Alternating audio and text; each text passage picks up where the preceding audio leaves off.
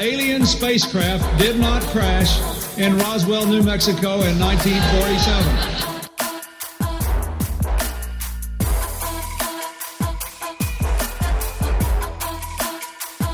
You know flat earthers, I guarantee it. But you don't know who they are because they're afraid of talking about it.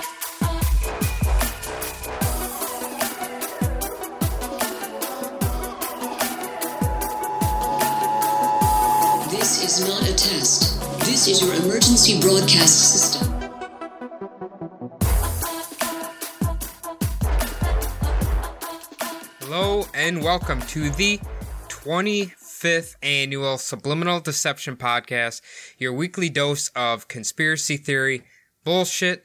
My name is Cody and I'm joined by my pal Phil. How are you? Doing good, Cody. How about yourself? Not too bad, not too bad. You know what? Uh, Labor Day weekend at work, and for some reason, apparently that means everybody wants to go out and buy a car, so it's been uh, extra busy. Uh, how's work been treating you?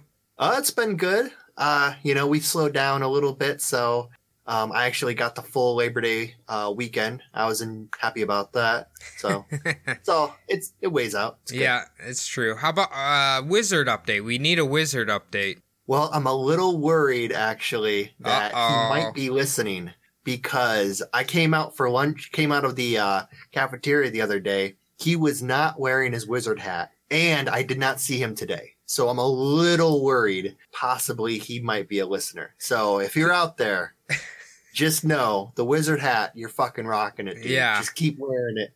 Not many. One pe- of these days, I'm going to talk to you. not many people can pull it off, and apparently he was pulling it off. Right? Oh yeah, I mean, definitely. If you look at him without the wizard hat, you'd just be like, dude, put put the hat back on. Like, Did dude, he ha- we're killing it. Did he have wizard hat. glasses too? He does have glasses. Oh yeah. Um. So what was I gonna ask? Oh, were you a big fan of the remake or the remake of it, the first one? Uh, I did watch it. Um, I was so I'm a pretty big fan of the old one. Uh, the new one was pretty good, just because I'm such a huge fan of the old one. Um, I I wasn't that into it, but I think a lot of people seem to like it. So I'm actually pretty pumped because I get to go. Like this Thursday night, I'm going to see the second one. I actually was a really big fan of the remake. I know a lot of people are kind of like lukewarm on it. I guess you know what I Yeah. mean. I I really liked it. So is it like you liked the Tim Curry Pennywise, which he was the actor from the original one, versus the new kid? Was that kind of what got you? Uh, a little bit. Yeah, I think. Um, I really like. I think that this it is visually more terrifying. Just the. So I don't know how to exactly explain this. I'm not like a film geek, but just how like normal you. Uh, the old it felt more serial killery than a demon. You know, Mm, yeah, right. like. Because the old one would lure you in more like a normal human being, and then it would be like a demon. This one feels like a demon the entire time. So I think the old one was a little scarier. Do you remember the ending of the last one or the original? uh, the part two, when they're older. Yeah, when they're older, like what Pennywise looks like when they're like fighting him in the last battle. No, I don't. He's like, he's like a giant spider. Do you remember Oh, that? yeah. He's like a Yeah, big okay. spider, and they're like, sh- I think they're using a slingshot to like shoot A- silver pellets at him or something. A slingshot and little pieces of silver. you Yeah. know. I remember the because I rewatched it. I obviously as we were right in that age group where you're like everyone's fucking terrified of it because it came out right when we were little kids. And when I rewatched it maybe like a year ago, the very end of it, I was like, uh, I don't know. This him turning into a giant spider or whatever kind of takes away from it for me. Yeah. But the overall movie's pretty good. Um, have you ever heard the like maybe someone will even send us a correction on this, but from what I've heard, the original book, Stephen King goes into like graphic detail about the kids having sex.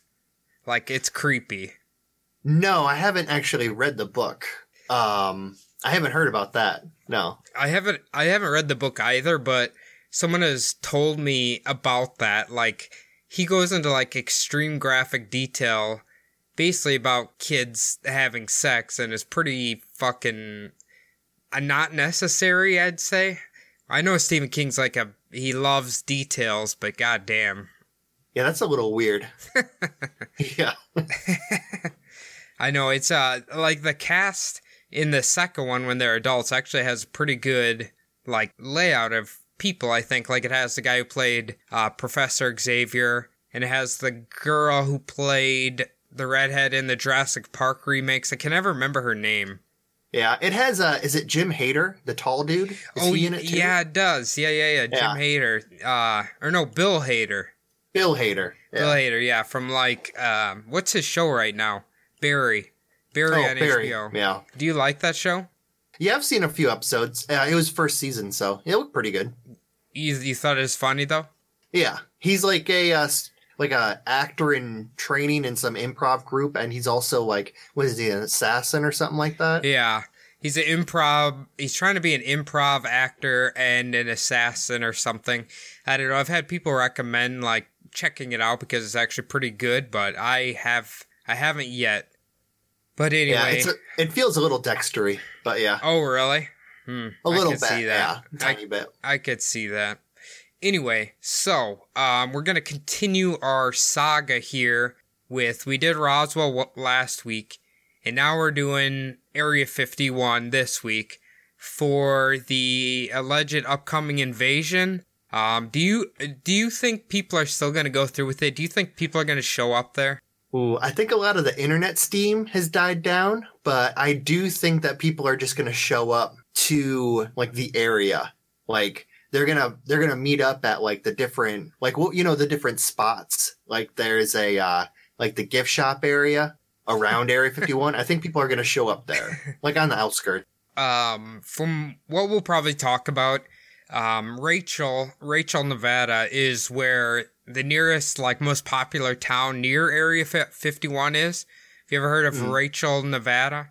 No, I haven't. Is it by like the supposed mailbox like that people always talk about? Um, I don't know. I didn't, I didn't see anything about a mailbox. Uh, maybe, Okay. maybe you'll have to bring it up once we get to like the theory section. Cause we're basically, when I was researching this, I learned a lot about Area 51 might not be quite what we think it is. You know what I mean? Yeah. But we're going to talk about the location very close to Area 51 that I believe all the action is actually at. So we'll start off here. We're going to just go through, uh, you know, basic information. Let's learn a little bit about Area 51. So, Area 51 is the common name of the highly classified United States Air Force f- facility located within the Nevada Test and Training Range. Officially, the facility is called Homey Airport. I, Homey Airport, I guess. All right. Or Groom Lake. Have you heard of Groom Lake? I've heard it Groom Lake. Yeah. I've But not, that. but not Homey Airport. No, I've never heard of Homey Airport. It might be Homey. It's H O M E Y. I think that's Homey. Homey or Homey. Yeah. Anyway, Yeah. It's named after the salt flat situated next to the airfield. Although details of the facility's operations are not publicly known, the United States Air Force says it is an open training range and is most likely supports the development and testing of experimental aircrafts and weapon systems. So obviously that kind of makes sense. If that they're telling us that's what's there, they would definitely want to keep that shit secret, right?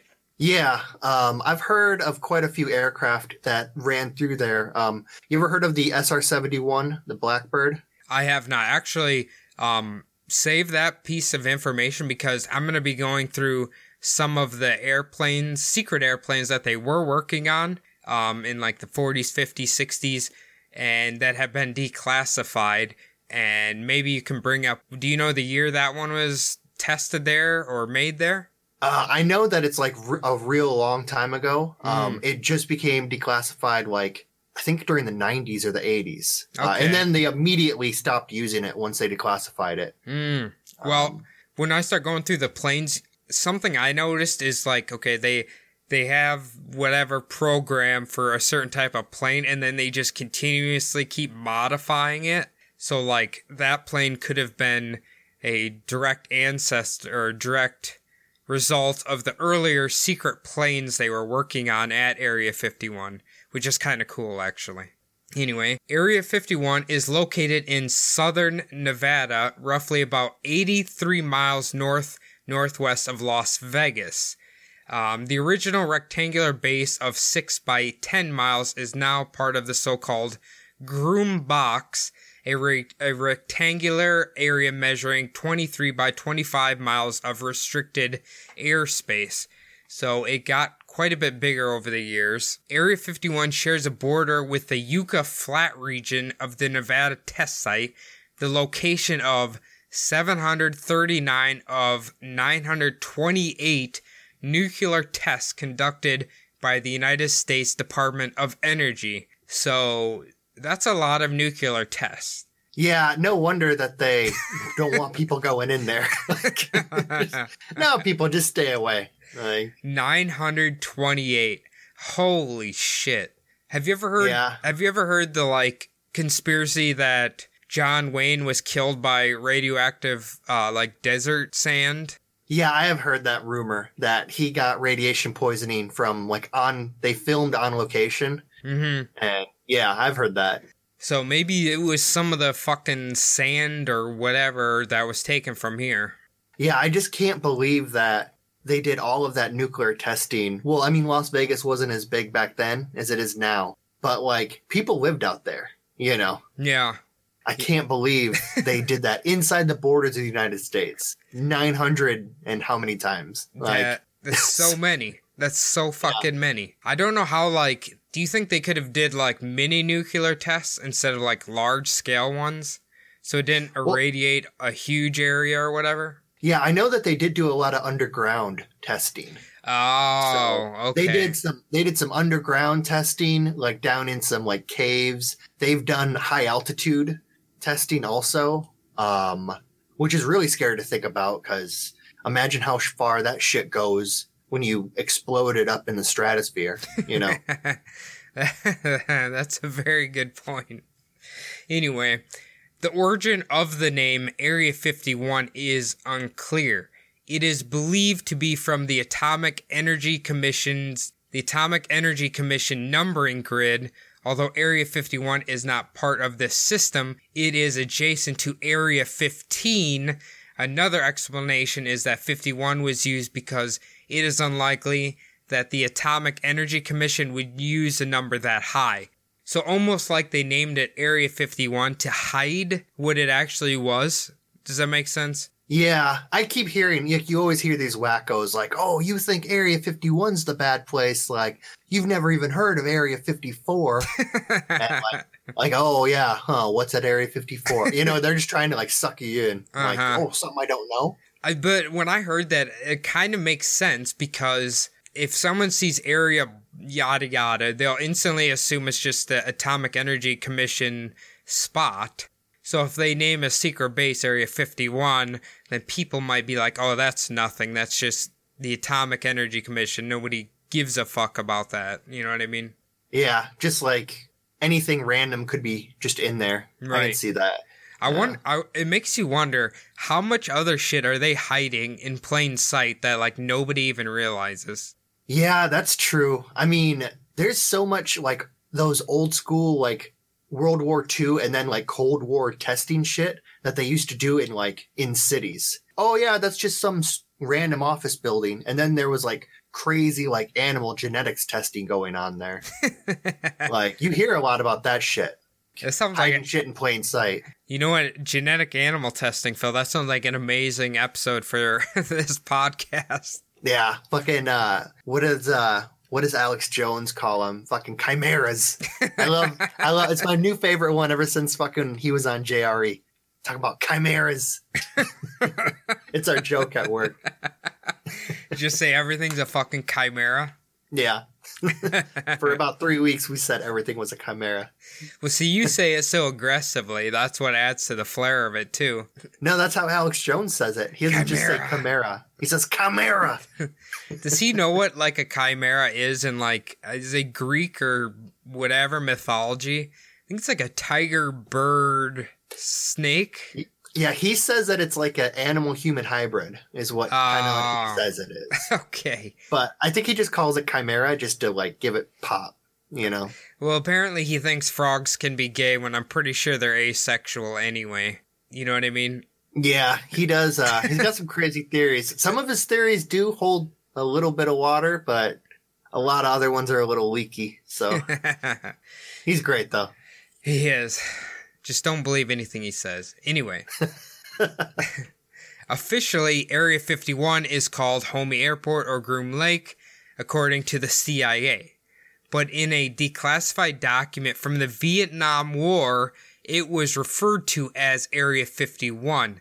So, for some reason, way back then, it was supposed to be, you know, Homey Airport or Groom Lake, but the CIA in secret documents was still calling it Area 51. So the facility has also been referred to as Dreamland and Paradise Ranch. Have you ever heard of that?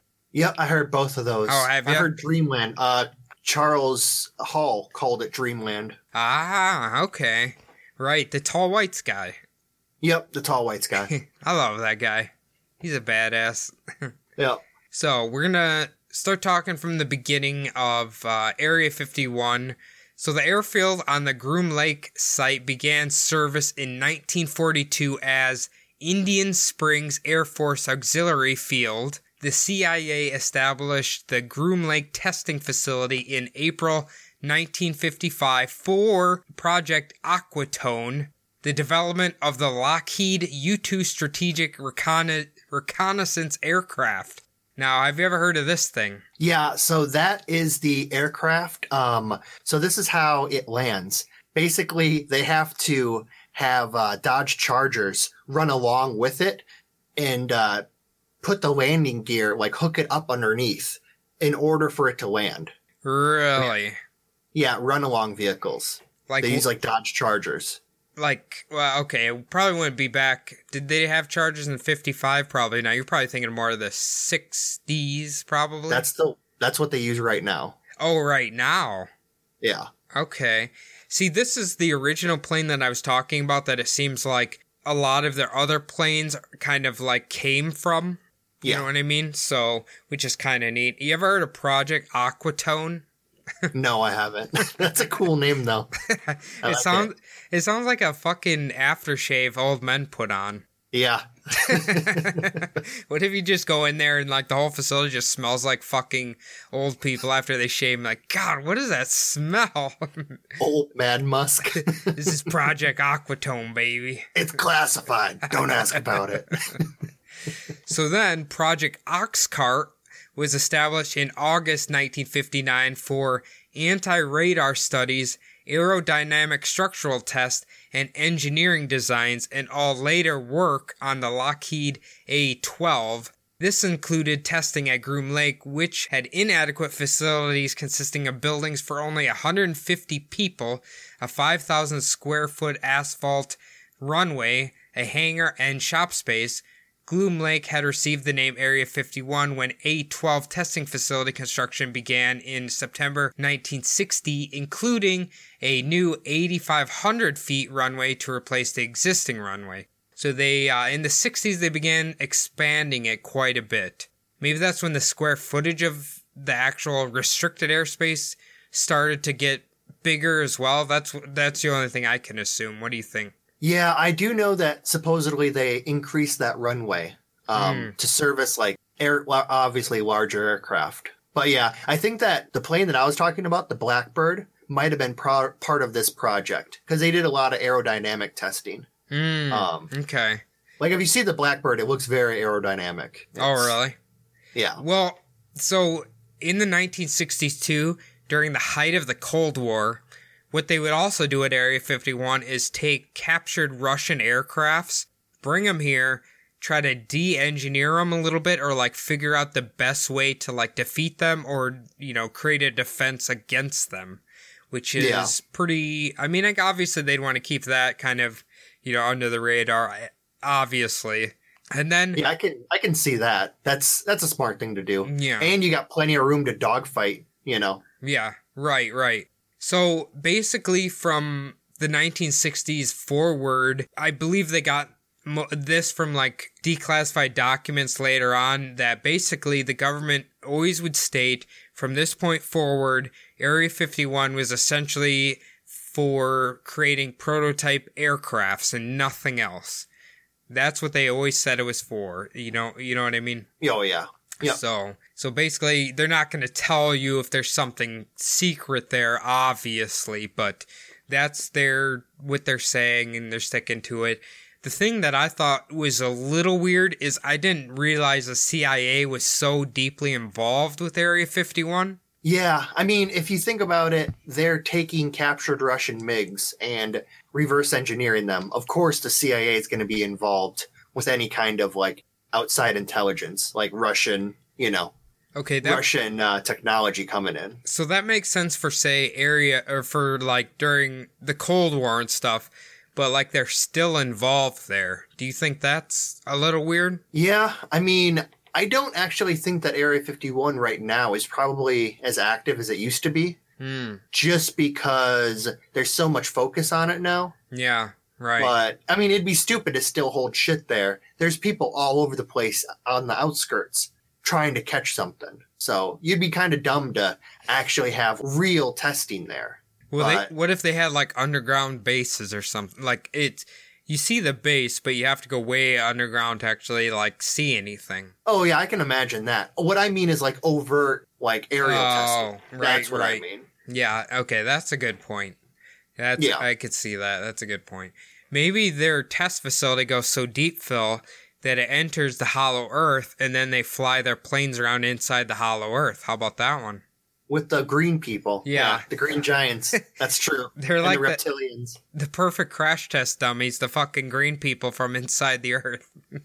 Yeah, that's it. We cracked it. that's, that's what's going on. All right, so now I'm gonna go through a little bit, little bit of the security. Uh, most commuters to Area 51 travel on unmarked Boeing 737s or 727s. Planes depart from a terminal at the McCarran International Airport in Las Vegas. Defense contractor EG&G owns the terminal. Each plane uses the word Janet, followed by three digits as a call sign to the airport's control tower. I have heard of this. Have you? Yep. Uh, the borders of Area 51 are not fenced, but are marked with orange poles and warning signs. The signs tell you that photography isn't allowed and that trespassing on the property will result in a fine, which seemed pretty fucking mellow. I when I read it, like, "Ooh, you take a picture, you're gonna get a fine." Like that doesn't seem that imposing, right? Yeah. The sign also warns that security is authorized to use deadly force on people who insist on trespassing. Patrolling the perimeter will be pairs of men dressed in desert camo, often referred to as camo dudes. I'm sure you've heard these like Area 51 stormers will always be like, oh, here comes the camo dudes. Yeah, you always every time you see them like on the road right next to like the restricted area, you always see those jeeps and there's people like who are just kind of watching you. There's some kind of probably I'm guessing that they're the uh what do you call those? Like the Blackwater? Like It's some funny. kind of merc merc security. uh, it's funny you mention that, Phil, because it's believe it's believed by most that all of those people, um, say like EG and G, who owns the the terminal, the guards around Area 51 work for companies like EG and G or something called Wackenhut. Never heard even heard of that Wackenhut. Yeah. I've, I feel like I've heard of EG and G, but I've never heard of Wackenhut. That is kind of weird. I mean, Whackin' Hut. Maybe you haven't heard of them just because they're so obscure. Like only the CIA uses them. Maybe like everyone's heard of Blackwater because they were so overtly used during the wars. Um, so, so but I was gonna I was gonna ask, are you gonna say what Janet stands for? uh, no, do you know? Just another non-existent terminal. Ah, okay. See that you Yeah, bring in no- knowledge. Yeah, I didn't. I didn't know that. So, so they say Janet, and then I'm assuming the three digits are probably random or like particular to a certain plane that's coming in. Yeah, because every plane needs to have like a call sign for the um the people in the the aerial terminal. trying to think of what they're called. Uh, but yeah, you need to have like a, a tail number. Oh, So- okay. But I'm saying like the unmarked planes that are specifically made to go from McCarran International straight into Area 51.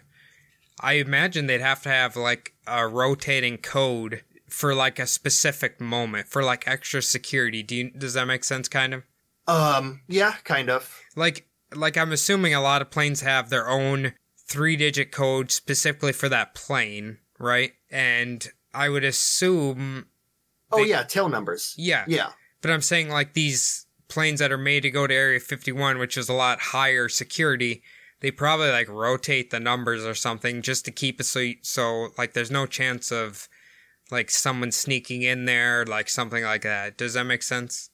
Oh yeah, I can I, I can see what you're saying. Yeah. So Trying to not be doing the same shit every time. Yeah. The same Right. plane, the same everything.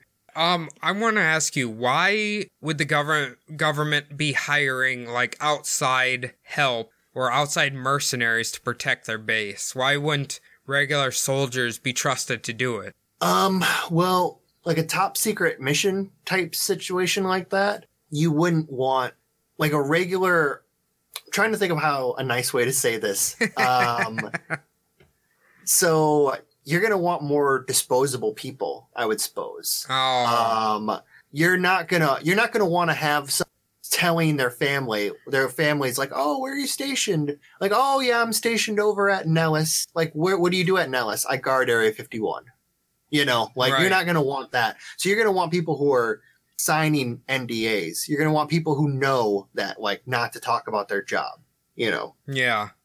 obviously military has like higher security clearance like levels Mhm. but if you're guarding Area 51, you would have to be pretty high up there. So I doubt they would want anyone that high up just being a regular foot soldier grunt around the outside. So Uh, I'm not entirely certain, but what it sounds like is like these these mercenaries that they hire to defend. They're only allowed to defend the perimeter of Area 51. They're not actually like allowed to go inside of it. Yeah, that would make sense. That's kind of what it sounds like. So I'm not entirely sure, but that's kind of what it sounds like. So Also, I mean, it is part of government property, but I think that there's a rule against having like military, um, actual soldiers deployed outside of like bases. You know what I mean? okay, There's- yeah, yeah, yeah. So yeah. If, if it's not an official base, I don't know if you can have like soldiers just driving around the outskirts and doing real patrols, like really far out from a base. So I don't know quite how that works, but that might also be part of it. I'm just talking about out of, out of my ass on that one. but I mean, it would make sense. honestly, that they- that does make sense though. Yeah, because there's rules against having soldiers deployed um, on American soil. So Right. that kind of deal. I, that honestly makes sense, though. That really does make sense. Uh, If you were passing by a base and all of there's nothing but like troops circling around it or whatever, that might Yeah. come off. That might be a little off-putting to the like citizens. Yeah, I mean, well, I mean, if you go to an like an American, like an Air Force base, like I've been to a bunch of them, you'll see people like out at Starbucks in their uniform. You'll see just random going to get groceries and going to do this and that. Um, especially in Amer in the U.S. It's not so much in Europe anymore, but um, yeah, you don't usually see people with their M4s patrolling around the base. That Yeah. scares the local populace a yeah, little bit. so. just a little bit. so anyway, back to the subject here. Um, so the protocol for these people is to first observe trespassers. Okay.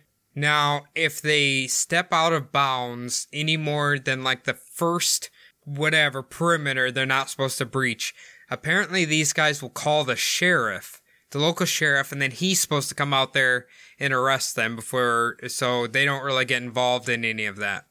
Now, if they go further than that with, and maybe like the cops can't get there before them, there's the camo dudes will stop them, and then apparently they will take their film or their cameras or anything and seize any photos taken of the base or the area or anything like that. So apparently they have the authority to seize all of that. Now, Do they uh do they do a little bit of extra extrajudicial uh ass kicking like any oh, I guarantee they do. You know they do. Like, give them a little bit of a fucking knot in their head, you know? Like, just pop them once. Maybe that's the other thing too that we're not considering because if you are getting beat up by soldiers outside of a base, that's really bad. But if you're getting Yeah. beat up by like mercenaries, what are you gonna? You you can't do shit. We can't. You. What are you gonna do? You got the Dale Gribble types Yeah. from fucking uh, those mercenaries. Oh, I love that show. Um, King of the Hill. But yeah, I, whenever I say mercenaries, I always think of him. But um, yeah, no, I mean, if a merc, if honestly, if they step out of line, it's a whole different deal. They might have a whole different set of operation or a whole set, different set of guidelines that they can do. oh, I'm you sure know, they to can. an American to an American civil civilian. right. Well, I suppose Yeah. it would just be like two citizens fighting each other, kind of, right? Pretty much. And then if you sue, the US government doesn't get sued. This corporation gets sued. Right. Yeah, that's a Oh. good point, actually. Yeah, it's Mhm. never thought of that. Okay, now the final thing is apparently, on very, very, very rare occasions, if people get too far in, they will bring a helicopter out and they'll fly like super low to the ground to like intimidate them, which is apparently highly illegal. But if you're invading a base, nobody's gonna really give a shit, right? So, uh, Yeah. it sounds like they don't are like har have hardly ever done that, but apparently that's something they will do if you get too far into it. I'm guessing that that helicopter probably. I wonder how many steps until they start giving warning shot. I know? don't know. I guess people might find out by the time of this recording if they try to storm the fucking base. So I didn't include it in like my conspiracy stuff stuff, but have you heard of these black helicopters? Yes. Okay, so have you ever heard that they're like stored here and they're created here and like they have special ones here and all that? Do you remember hearing about Osama bin Laden? Yeah. um, getting shot. Yeah. Supposedly they used two almost stealth helicopters in that operation. Apparently, one of them actually went down. Um, Guess they did they not test it beforehand or what? no, so apparently where they flew into, um, something about how helicopters work. Basically, there was like a, a wind situation that the helicopter created, which caused it to be unstable. Oh, okay. From the images from some of the videos I was watching, like it looks like the helicopters have two propellers. Like uh, uh, it's like the main. I, what do you call that top part of a helicopter? Phil? Just The main rotor head, yeah, like it had two of the upper control. It had two of them, like one on top of each, uh, uh, one on top of the other. I don't know if that like they can make it quieter that way. That's what they used supposedly when they took out um, Bin Laden. Okay. Was one with two. So the most famous one with two upper controls is called a Chinook. Okay. Well, I I don't know. Allegedly, they're uh, hidden at this base, or they've been created there. So I I don't really know. But anyway, are you ready to start getting into some of the conspiracies, Phil? Yeah, let's go. All right. Um. So I found this on kind of like a, a possible list. A lot of these you don't have to believe could be taking place at Area 51. Um. So I'm gonna start off with something that will end up being another show eventually. Um. That the moon landing was fake, obviously, right? and course. it was shot at Area 51. The whole film was created at Area 51. Um, some people say with the help of Stanley Kubrick because he made the film uh, Space Odyssey 2001, I believe, or something like that. He's a really good director, one way or the other.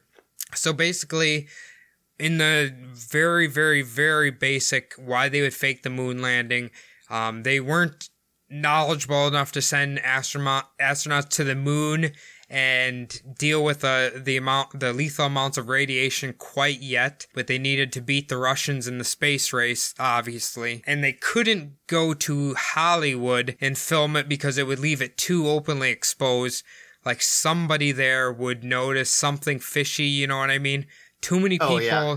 too many people at in Hollywood, so they did it at Area 51 because it's so isolated and like nobody would know what they're doing and you know, they have an abundance of sand and all of that shit, right? So, Yeah, that shit would end up in like one of those Hollywood newspapers right. where they had like a casting call and shit right. talking about it.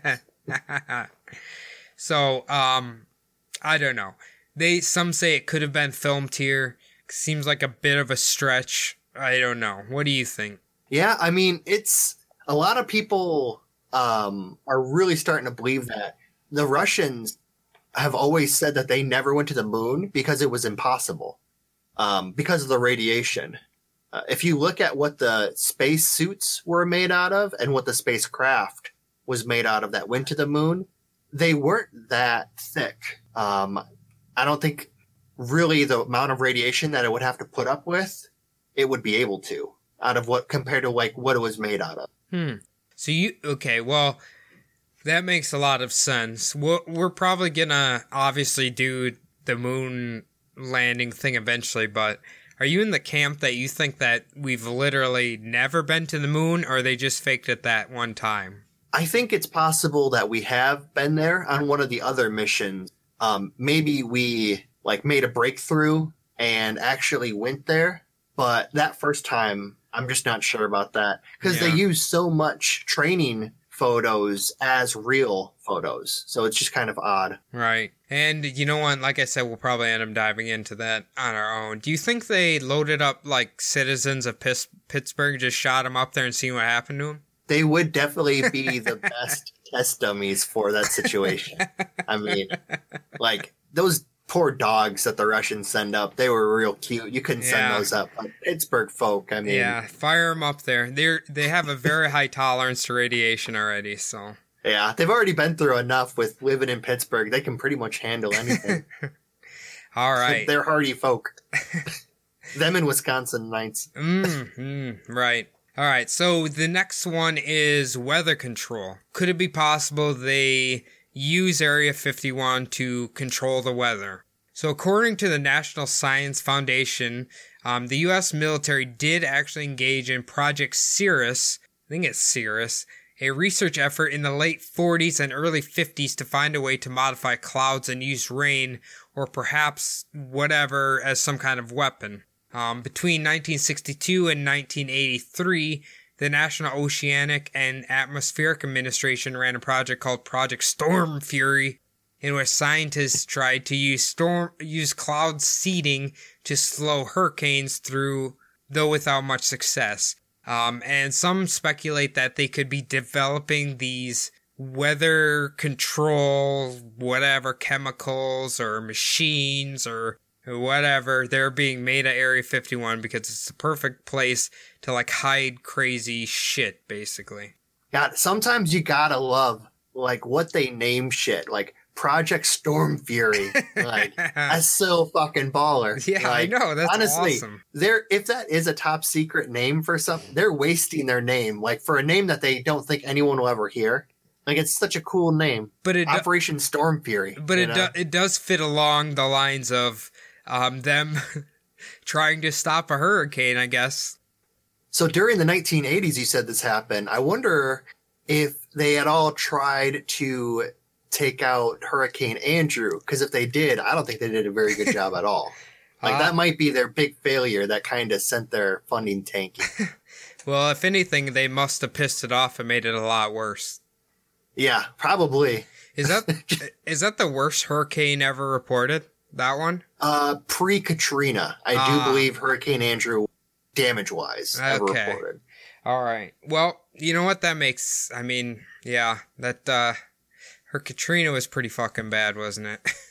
Yeah, just because of the situation New Orleans is in. But that was actually like nowadays it seems like we have a lot more like larger hurricanes. So with global warming. So who knows what's the, the next big one's going to be. Hmm. True that. Uh anyway, so we're gonna move on to this next part. Now this this next one I think might be one of the most intriguing things we're gonna talk about for uh, in all the conspiracy things, and that is the unknown chemicals at Area 51. Now I don't know if you've heard of this before, but there were two workers who would come forward with lawsuits against the US government for burning chemicals at Area 51. So they claimed they were instructed to burn equipment and deadly materials in open trenches roughly the size of football fields by dousing it in jet fuel and then setting it on fire. The black, the, Just the worst possible fucking way Yeah. to dispose of something. uh, I mean, I guess they can melt steel beams in there, right, Phil? yeah. Jet fuel melts them steel beams. Yeah, that sounds like uh, they have this thing called Shit Lake. I'm not sure what country it's in, but basically, yeah, it depends on like you think about it happening in foreign on foreign soil though. You wouldn't think about that shit happening on US soil. There's just no way. So, so from this fire, it was a toxic black smoke that was just, you know, permeating out of this thing, just going into the Nevada air. What do you think the workers used to joke and call this stuff? Any guesses? I have no idea. Apparently, they used to call it the London fog. I guess. it was that fucking thick, huh? Apparently. Well, fucking, you're burning all those alien bodies. No wonder. I mean, who knows what that shit's made out of? Well, allegedly they were burning some sort of chemical that they would that they would put on planes to be used as like a stealth coating on the planes. Oh, that makes sense. So uh, I don't know. They so the lawsuits were obvious for obviously for all the health problems they were facing after inhaling all of this shit, but how the government escaped all the charges was they refused to declassify the information about what they were burning, so then the lawyer couldn't charge them with like I don't know environmental things or whatever. That would be the greatest trial on earth. Like their lawyers show up with all the evidence. Five minutes before the trial, somebody grabs all their evidence and just takes a black marker to everything. Sorry, bud, this is classified. This is classified. They show up in front of the judge and the prosecutor with fucking nothing. Like, uh, here you go. so so the lawyer who is suing the US government claims that these clients he would have to meet with them in like uh secret hotels or like shady bars or like just to hide from the US government about even talking about what they were doing there. Now, there is another thing that okay, how did it go? So they're supposed to burn the chemicals in a EPA incinerator. That's how they're everybody's supposed to do it. And like they said, they were just burning it in open trenches. Um, now it was something like Bill Clinton had made it illegal to sue secret facilities or something like that. So basically, they got out of that scotch free. And I believe one of the guys who was trying to sue them died of, you know, his cancer or whatever before he could actually like do anything. So they were doing something. They're burning something really fishy there, and that's like literally, literally uh, confirmed that they were doing that, but they don't know what exactly they were burning there. God damn it. I knew the Clintons were going to pop up in this somewhere. we're just waiting for the other shoe to drop now. Yeah, yeah. Well, you know who's coming. We're saving him Yeah. for the end. We're saving him for the end. The meta, the meta conspiracy. All right, so the next one, um, something you kind of touched on last week was Majestic 12. Um, basically, real quick uh, recap of it. They just were formed to conceal, collect, and cover up alien sightings and technology and keep it out of the paper, like you mentioned. Um, they're 12 members selected by Harry Truman, allegedly. Now, why they're involved is they believe that they were operating out of Area 51. Like their home base was Area 51, and they were concealing, controlling everything from Area 51. Would it? You, do you think that's plausible at all? Um, uh, it is. Um, I don't believe that those main Majestic 12 people would have all lived in the area at the same time, but it could be one of those things where like the main offices were there. Yeah. Uh, yeah, then it does make sense. It's like you would want to keep that shit like off the radar. Right. So maybe some people think that's where they, you know, like you said, had their board meetings or whatever the hell they do. So now, um, probably the last two conspiracies that I have are obviously going to be the juiciest ones, the ones that everybody's hoping to find when they storm Area 51. and that that is good alien sex. That's what they're all hoping to find. Air, alien ass, alien Yeah. pussy. That's what they're after there. Um, so yeah, we're gonna start talking about the possibly captured aliens that are at Area 51. Now, you had mentioned the alleged alien autopsy video that probably everybody who's likes conspiracy theories have seen. Um, oh yeah. and apparently a lot of people think that those procedures were being done at Area 51. They took the bodies from, say, Roswell, and they transported them there and then dissected them or whatever they did to them.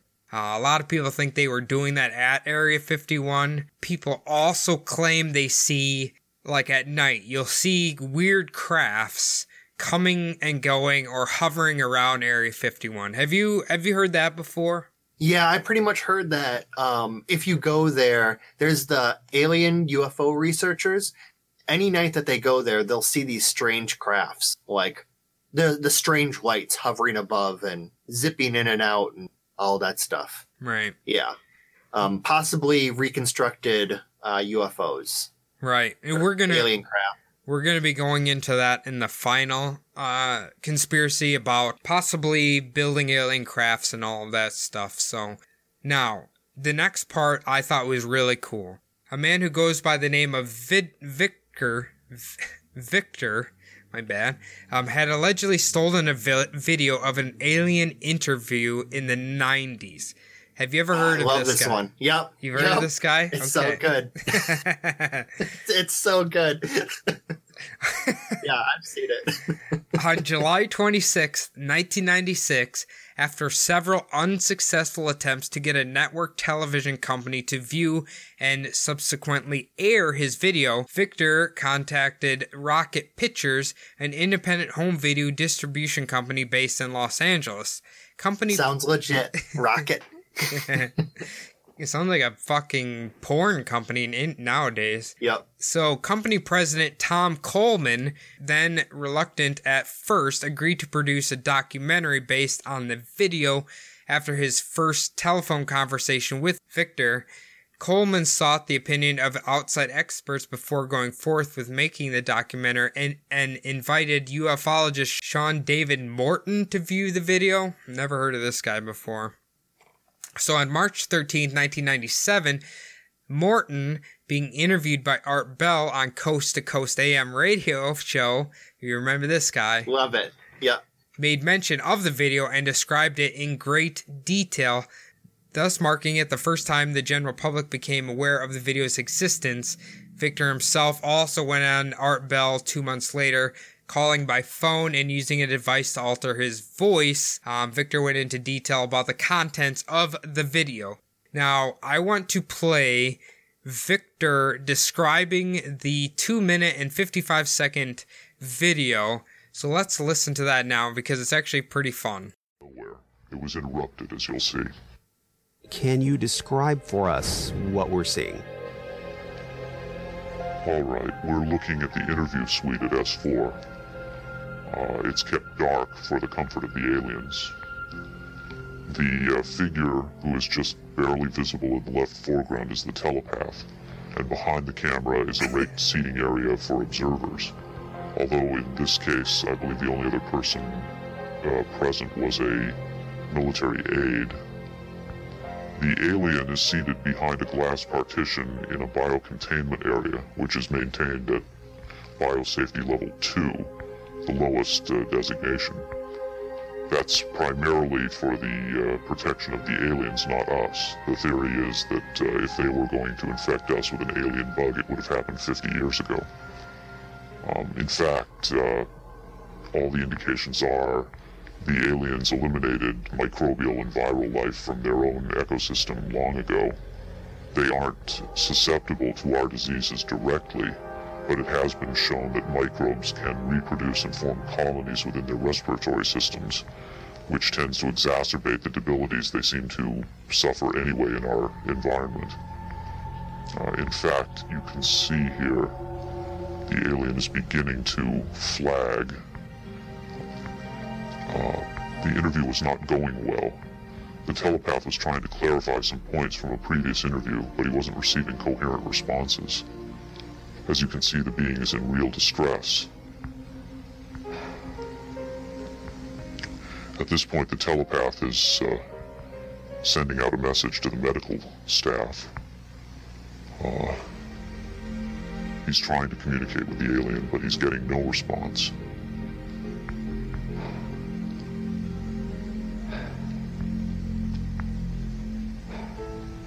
There's very little he can do.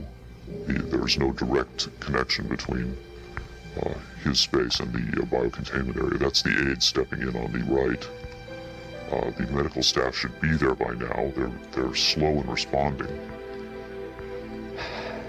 There they are. I have to say the medical personnel at S4 are less than first rate. They tend to be selected for their willingness to keep secrets rather than their medical competence. By the way, he's not shining that light into the eyes. It looks that way, but in fact he's checking for hemorrhaging around the eye sockets and uh, in the nasal cavity. I'm sorry. It's very hard for me to watch this.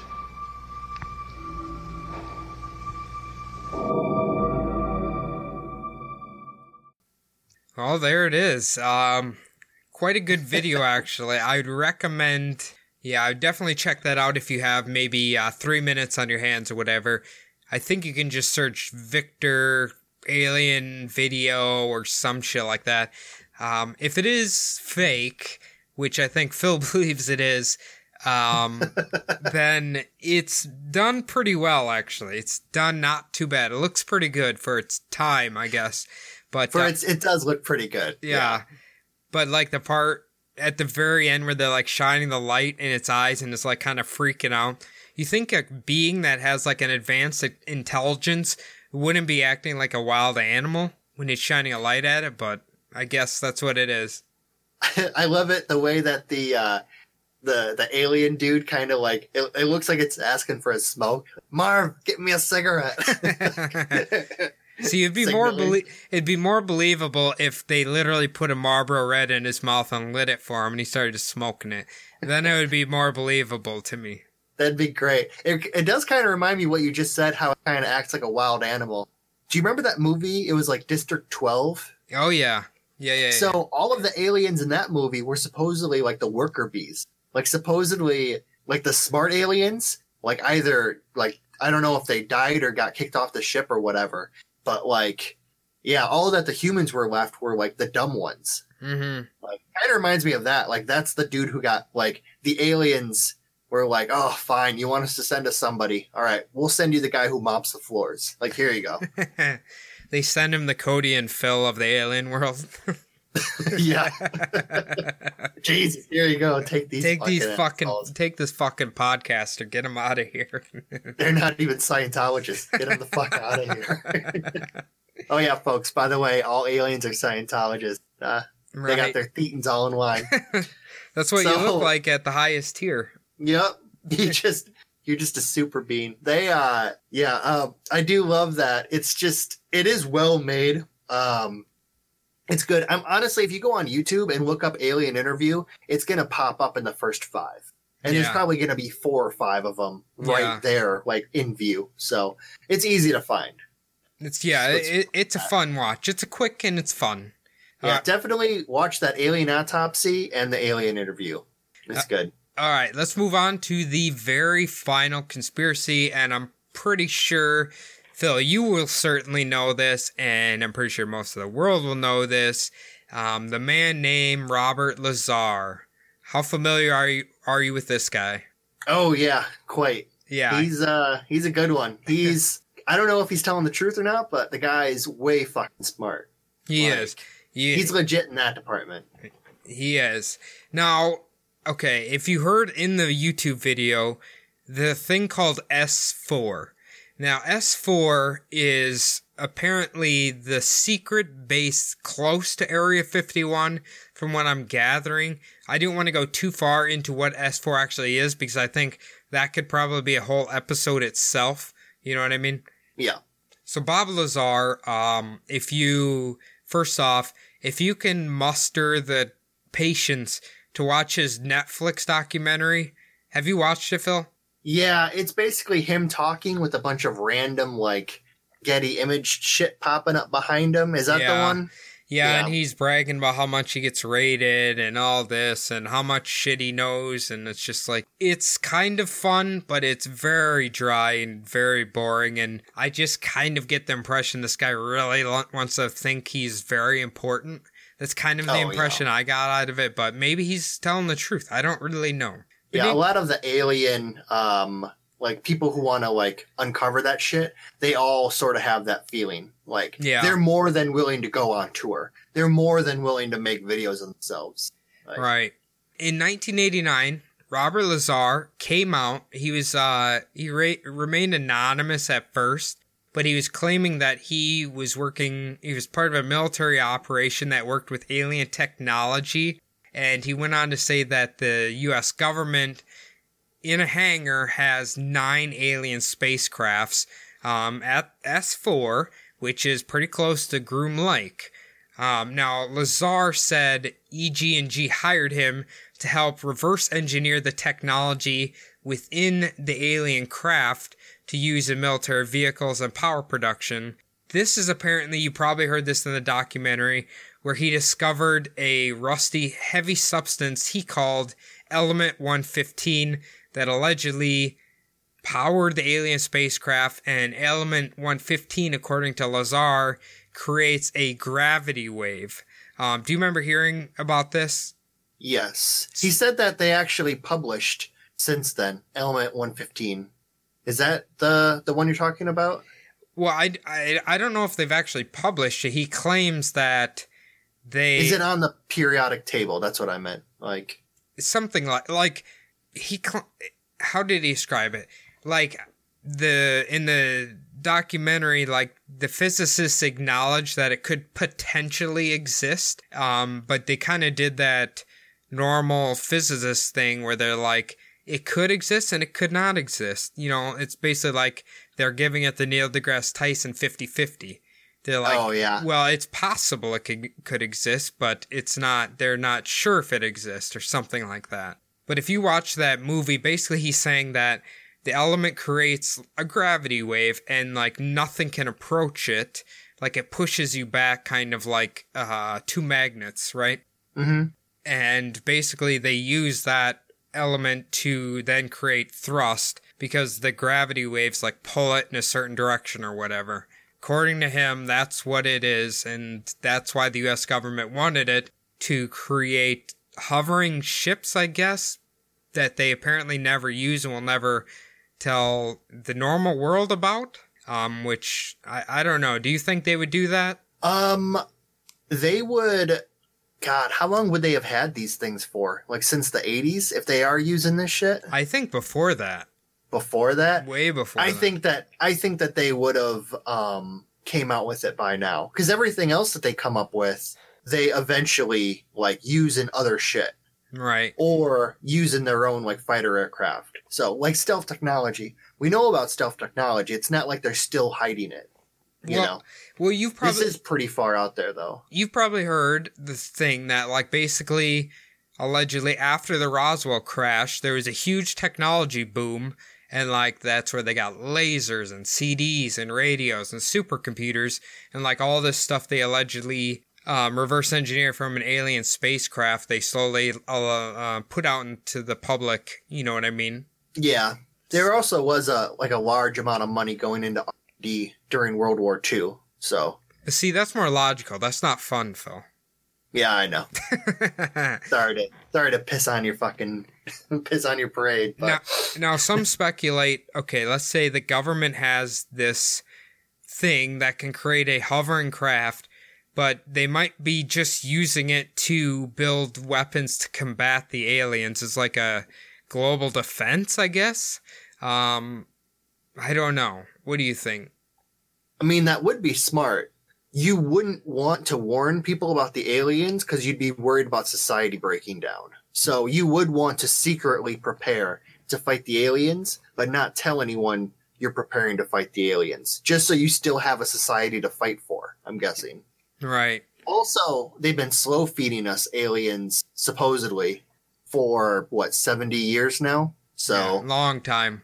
yeah, whenever that other fucking shit drops, like when they finally come out and they're like, yeah, there's, you know, just like they're gonna do it all nonchalantly. Like that's how they do it. They'll deny something for 50 years, then they'll be like, oh, of course that's true. That's the same. Like whenever there's those false flag things, like the Tonkin Gulf, when that when that came out as a false flag, they're like, oh, of course it was. You know, after Oh, yeah. denying it for years. Yeah. So the last thing on Bob Lazar here, um, do you remember in the documentary where he talks about claiming to graduate with a master's from Caltech and MIT, but there's like zero records that he actually had. Um, he claims the government's trying to like erase his not erase his existence, but destroy his credentials. Um, Yeah. But I, I don't really know. Um, if you're bored and you got two hours on your hand, I guess you can watch the Bob Lazar documentary on Netflix. Um, it's not that bad, but just be, pre- be prepared to like feel like this guy really wants to get his dick sucked by the world, I guess. Um, but but yeah, that that's okay. Um, now we got to do our before we get into our feelings on the overall scope of Area 51, Phil. I'm gonna start with my Barack Obama conspiracy here. Um, All right. So I'm gonna go with at Area 51, Barack Obama is hiding his birth certificate. That's where he's hiding it under like it's deeply buried in an underground vault there that nobody can access. That's what they're hiding in Area 51. Ah, now is this the birth certificate that says that he was born in Kenya, or the one that says that he was born on a distant reptilian planet? Ooh, okay. Um it looks damn. like fucking Clark Kent's Yeah. birth certificate. um, let's go with the uh the reptilian one. Maybe his his birthing egg is there. Like that's where his reptilian egg hatched from. That's why he's hiding it there. that would make sense. I'm. Ooh, let's see. That was a good one. Um, yeah, definitely could be hiding his birth certificate at Area 51. Um, I'm willing to bet that uh, he actually got most of his uh, training out at Area 51. The not Barry Soetoro. I'm talking about uh, when he became Barack Obama. So, you know, Like the, the reptilian Okay. that became Barack Obama. That's So- what I mean. so Sorry. like I the- flipped that around. So like the Manchurian candidate training? Yeah, that one. So I'm guessing that Barack Obama probably had a normal human life up until he was assimilated, and that is Area 51 uh, S4 is where um, Barack Obama got the reptilian. Um, what's that movie? Um, Body Snatchers. The Body Snatcher thing happened to him. That's where they implanted him and formulated him into the the future president and the future leader of the uh, the dark government. I could see that. I could definitely see that. So okay, let's let's close this out. Um, so Phil, do you believe any any of these um, conspiracies could be happening at Area 51, or do you think it's just simply a like I don't know experimental prototype aircraft base where they just make shit? I could totally see. Okay, so you said there was a conspiracy about it was kind of a little one that you mentioned, but how they would dump and then burn, um, like the in jet fuel, the stuff that makes aircraft stealth. Without the EPA like nosing around and OSHA and all that shit, I can totally see them doing that. Yeah. Just like, well, we got to get, we have to get rid of this substance. Oh, just fucking burn it. You know, I can totally see them doing that. Um, the secret aircraft, I do believe that they actually created a lot of it there, or at least tested it there. Yeah. Um, I'll give that one like like ninety five. I'm so sure of that one. The whole dumping shit, it's 50-50. Neil deGrasse Tyson. Either they did or they didn't. um, what do you think about those two? Um. Yeah. I. I definitely think they are mainly using the base for experimental weaponry and aircrafts. I don't even think the chemical thing is necessarily a 50-50. I'm almost positive that's 100%. It's just they won't tell you what they were burning unethically there because they don't want anybody to know what the chemical or whatever was. You know what I mean? I do. I'm not sure if that what they actually put on, um, stealth vehicles. I Oh. don't know because there are some classified parts of those vehicles still. So the real ones. Well, it sounds like the guys who were coming forward with the health problems, they were burning this stuff in maybe the 70s, late 60s, 70s. Okay. So it wasn't like modern. This wasn't like they were just doing it. It's just the lawsuits were just coming up now when they probably have fucking stage six cancer or whatever. Um, They're already like rotting corpses yeah, pretty much. Yeah. Yeah. And the one guy died before they, they could even do anything. So, um, but I will say this. I think that they wouldn't be putting the alien shit at Area 51 at least any longer. I think if this S4 actually exists, it'd be there. Or the, uh, what's the one in Ohio again? Oh, um, fucking, uh, not Warner Robin. What's that called? Uh, I keep, I always forget that we talk about it every week, but I keep forgetting what it's called.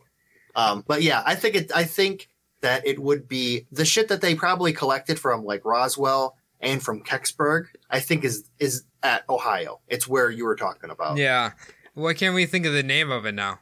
I, think- don't know. It might be like, they might be onto Nellis, us, so right? they're like, they're fucking, uh, fucking our brains up maybe with that shit. Uh, I they're, can, they're shooting radars through our windows and we can't remember. yeah, that's it. All right. God damn, Barry Barry Soetoro's on the roof of the fucking apartment complex next door, hitting me with the laser. Everyone's like, "Holy shit, it's Barack Obama!" Brock, what are you doing up there with that big gun? All right. So, I should say supposedly. What do you think about Alien, though? I mean, what percentage would you give that they're actually having alien, like real alien craft, or like reconstructed? Because I give it about, I'll give it three 3%.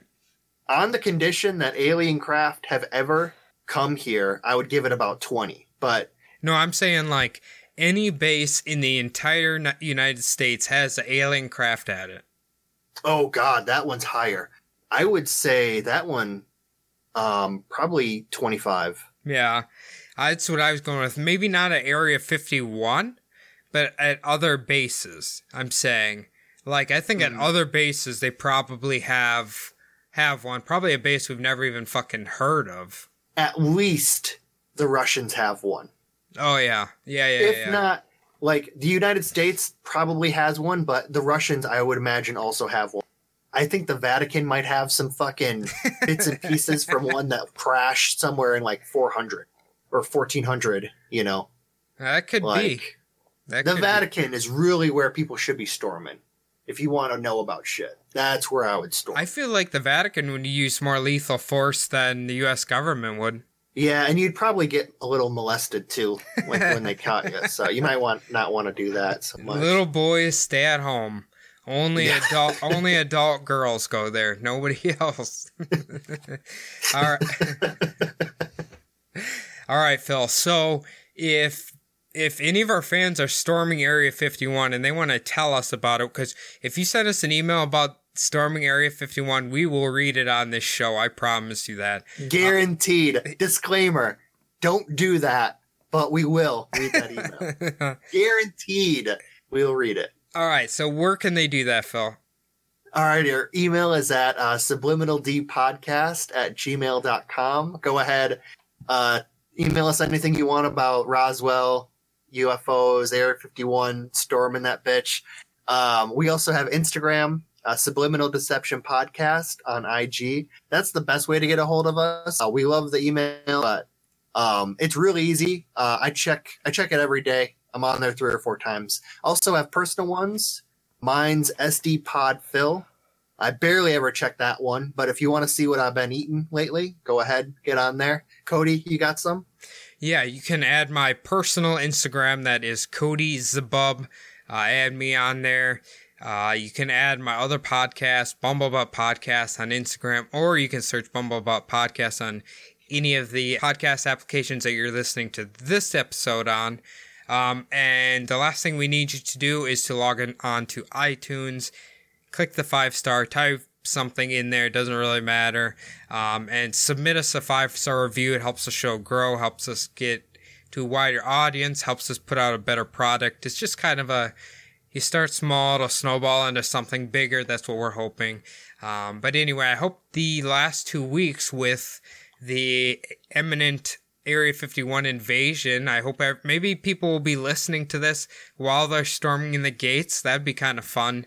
But anyway, uh, Right after they get fucking uh, those sandbag rounds shot Yeah. into their nuts. just don't just don't tell tell the government that you heard it here because we don't need them uh, giving us the Bob Lazar treatment. So um, we will see you guys next week. Yeah, thanks, guys.